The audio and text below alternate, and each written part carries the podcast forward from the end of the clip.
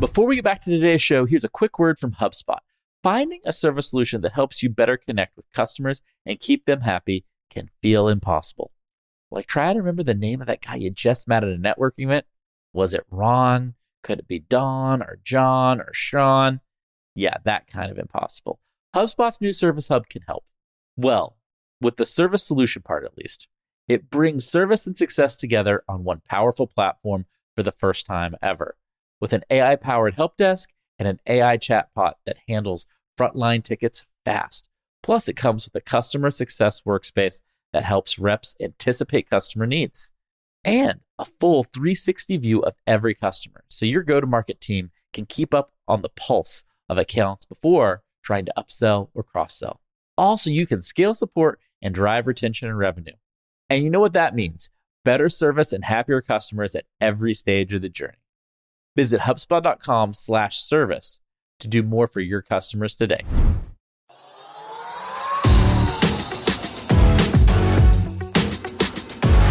Hey, hey, welcome to another episode of Marketing Against the Grain, your favorite podcast on all things marketing, growth, entrepreneurship, awesome stuff on the internet.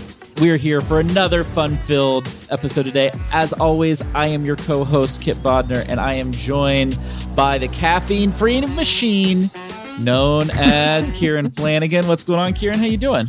Stay caffeine free in all of the things I do. That's why I go to Starbucks. That's my new thing. I'm going to start mentioning on the show to see if I get sponsorship. Get your Starbucks sponsored, but no caffeine, just the product. But I am doing good. I'm ready to turn my Twitter scrolling into information for all of our listeners. Doesn't that make death scrolling feel a little bit better that we get to provide some interesting conversation to, to humanity? Makes me feel less hopeless. Yeah, it's productive time.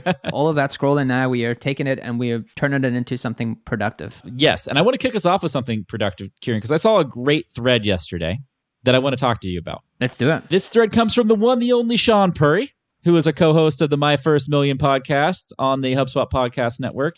Shout out to My First Million. Check out that pod if you have not. Kieran, I don't know if you've seen this yet because I think this would be one of your favorite threads of all time on Twitter. Uh, I haven't seen it then. Here's Shaan's question that he asked, and the, the, the replies are great. It says, What is your favorite examples of an epic business strategy?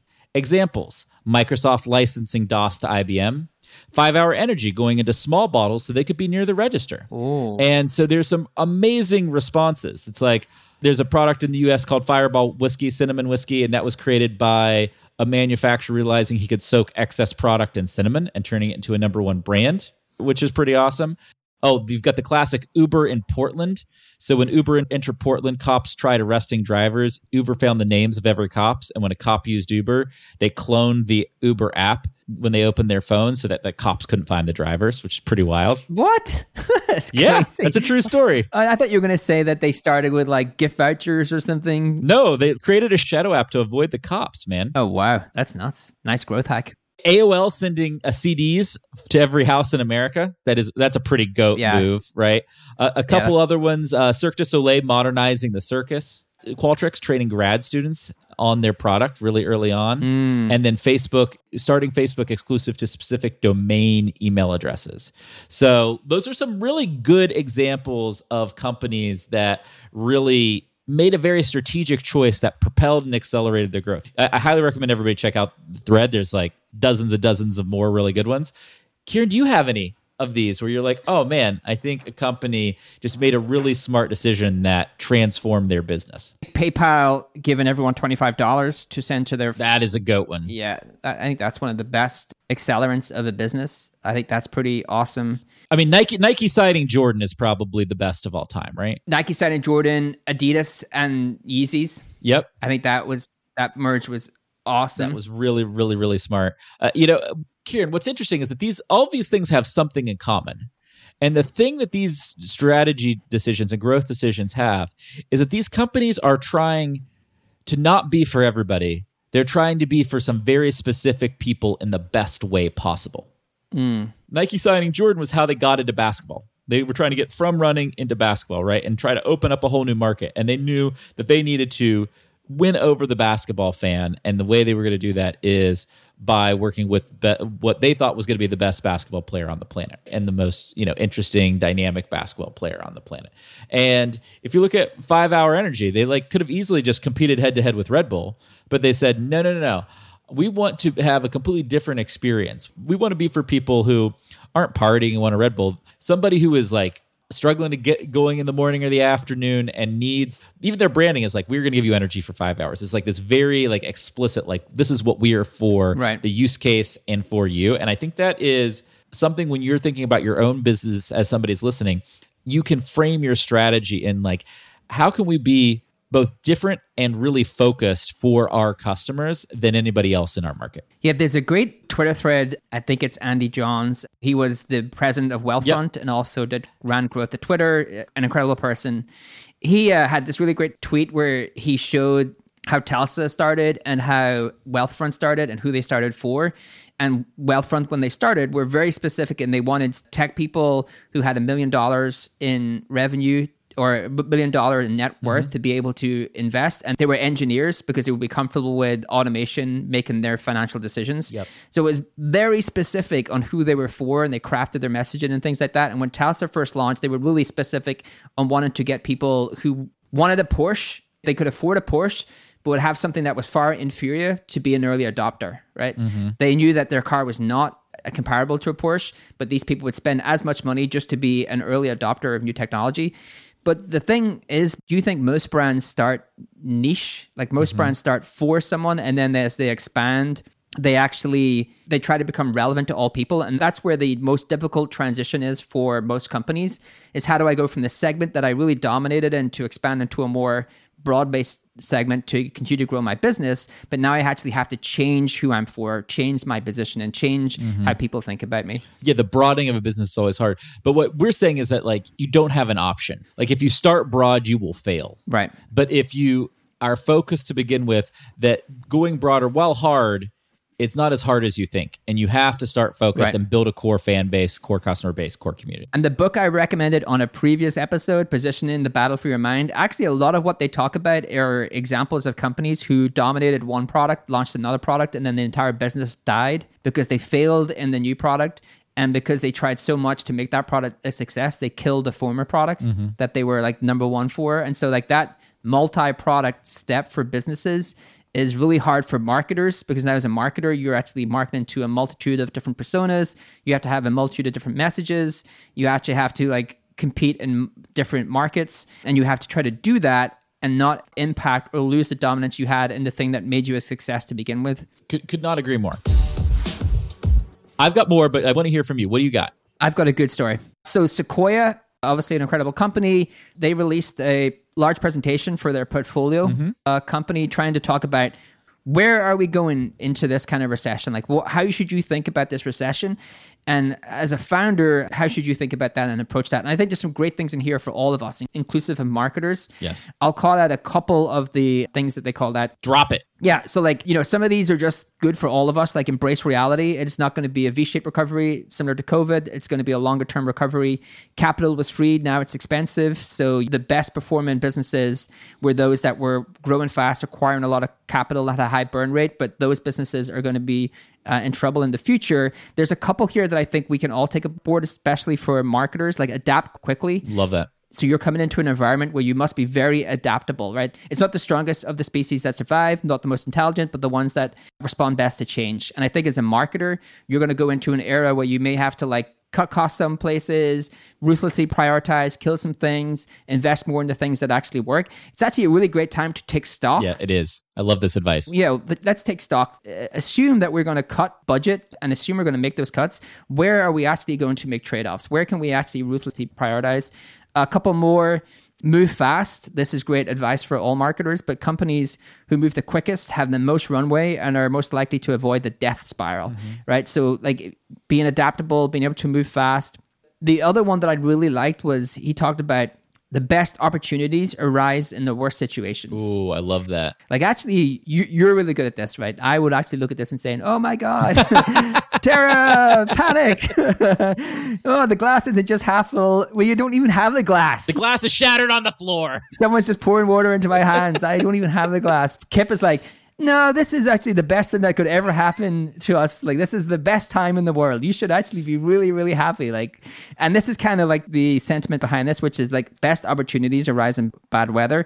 And he used a really great quote from Ayrton Senna, the racing car driver.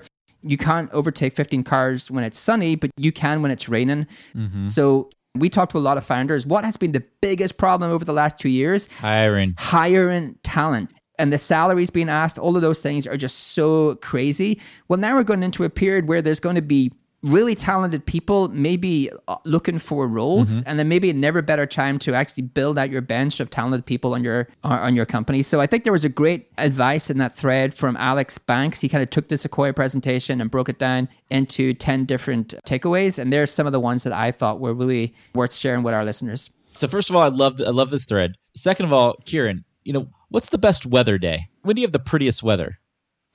saturday No, right after a storm. Oh yes yes Right after a storm, the sun comes out. That's a better answer. Than, that's a better answer than Saturday. I don't even know why I said Saturday. It's not even true. I thought it was pretty nice not making fun of you, actually.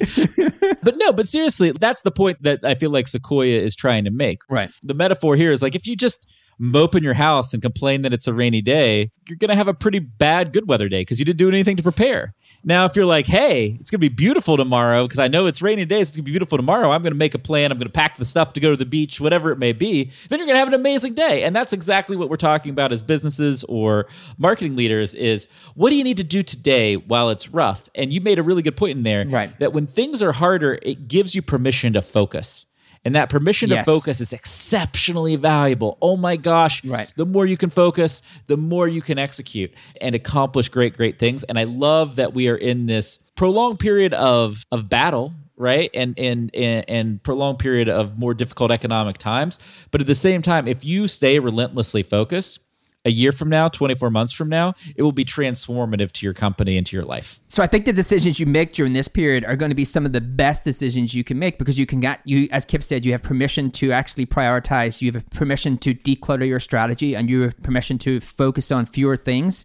And I think those investments are going to be the things that can really make or break your success over the next 24 to 36 months. So I think spending enough time with Kipp helps me to reframe reframe these kind of times into the positive, and every every problem is an opportunity. And that's kind of what you should teach yourself. I am hopelessly optimistic, and I love that. And one of the things we talked about, you know, books and, and recommendations on many past episodes, Kieran. One book that I, I've read, and I think you've read too. Have you, did you read Coddling of the American Mind? Uh, I have it on my Kindle because you told me about it. Yeah, so it's really good. And look, whether you agree with the whole thesis of the book or not, they make a really good point that like humans are anti-fragile. And what that means if you're anti-fragile is that you need stress to grow and evolve. If it's just easy, you never you never get any better. And if you think about the period of time we're going in, it's the right kind of stress because it's a forcing function and permission to focus kind of stress versus just like Right. overwhelmed because you're trying to do everything kind of stress. And that Right. kind of stress makes you grow and and everything because of the anti-fragile nature of humans. So I love that book and I love kind of that viewpoint going into the situation we're in. Okay, Kieran, I got one more thing for us before we go on today's show. You ready? Is it um Obi Wan Kenobi? no. No, I don't like Star Wars. Really? Why? No. I'm just making you reiterate you don't like Star Wars, so people can hit us up. You're just trying to get me flamed. You're just trying to get me flamed. Hit us up on the reviews. Obi Wan Kenobi fan? Yes, excited. Yes, no. You a Kipp? No. Star Wars sucks. You with me? It's going to be awesome. I don't know anything about Star Wars. I will I will happily admit it. I want I want a little go a little meta, Kieran. I got I got a cool tweet from Patrick Coleman who runs growth at Replit, which is an awesome awesome company that's trying to bring in the next kind of billion people into like coding. And this is about Twitter, marketing on Twitter, which is I think something that's probably on the mind of lots of people listening. He says, "Free marketing advice there are a lot of people out there selling advice and hyping this platform. He means Twitter. From an operator, Twitter is great for four things brand awareness, hiring, fundraising, and having fun, not user acquisition. Want to grow? Find other channels too. And then he says, read on. At Replit, we've grown via viral sharing of cool programs, community, YouTube, search. Agree, disagree. What's your take on this, Kieran? Yeah, I don't think this is controversial. I would never have thought of Twitter as a good user acquisition channel. But there are a lot of people out there that do. And so we got to set the record straight. It's Yeah. our job to set the record straight. And I thought Patrick did a great job framing that up. let's just frame up. Like, let's get into branding. It's actually good for personal brands. I don't think it's great at brand building companies. I think TikTok, YouTube, and other channels are much better for brand awareness than Twitter. Way better. I think it's great for personal brands. I think it's not overly interested for company brands.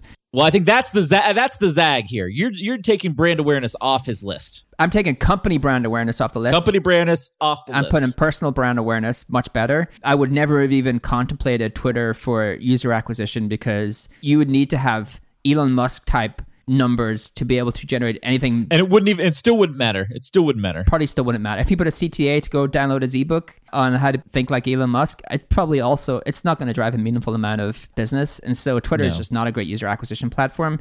Really good for having fun, really good for trolling.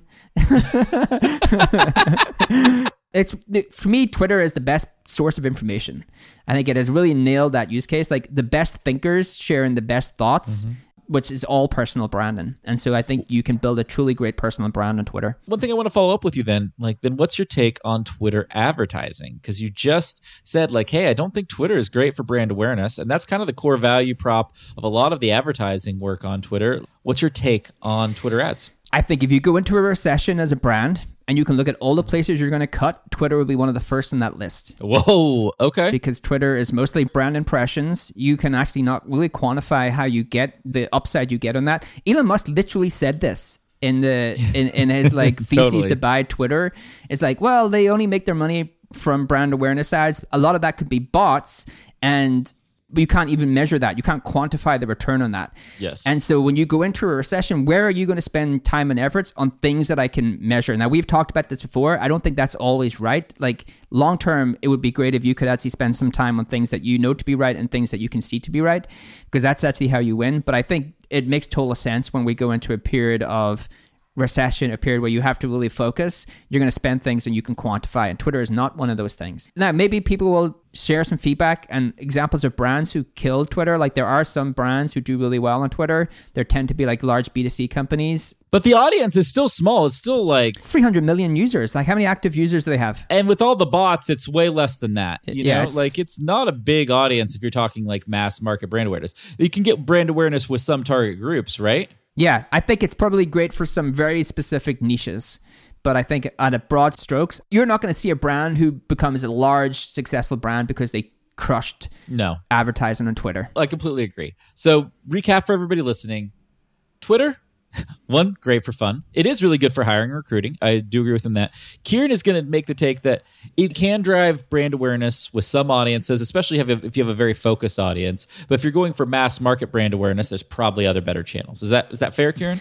Yeah, and even like what's been interesting, this is a good thing for marketers to to look into. Like we've been trying some videos for our podcast network, and those on Twitter versus TikTok, it's not even close. It's not even close to the reach that they get. Twi- TikTok is crushing those view counts. Oh, it's huge. Not even close. I think Elon's buying something that needs a lot of work to be a meaningfully large business. All right.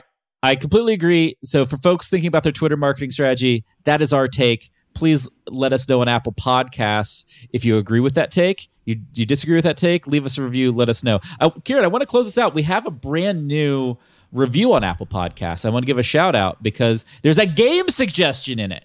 A game. Se- oh yes, that's yes, you re- you ready? I didn't know. I didn't. I didn't know this. Yes. Yeah, this is hot off the presses. Hot off the presses. You ready? It's from Write Edit Repeat. Shout out, Write Edit Repeat. Five star review. Thank you. Makes makes us happy. Love the discussion on team designs, newer marketing ideas, i.e. Web three, with both short and long term rewards, and definitely love the game segment where where marketing tactics are discussed. Have you ever played Code Names? You have to guess a word from a set of related words based on categorical, relational, or thematic clue. Oh my god, this is weird. Okay, finish, and then I'm going to tell you what. would be really fun with marketing tactics or channels. I can't wait to keep listening. Are Okay. play code names? What's up? This is bizarre. Oh, you're like freaked out. You are freaked I, out I right was, now. I was going to tell you this offline. So I had a. I thought our next quiz should be like a. Um, what's the word I'm looking for? Kipp, when you pay homage to something. Okay, that's the word. you mean homage?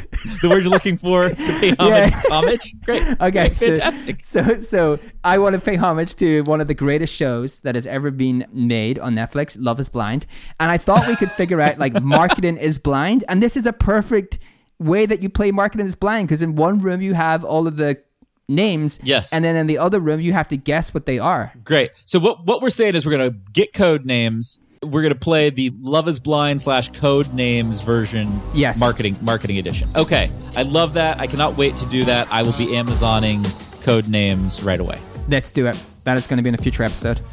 All right. So thank you so much. Please leave us a review on Apple Podcasts, just like write, edit, repeat. Thank you so much for listening today, and we'll be back real soon.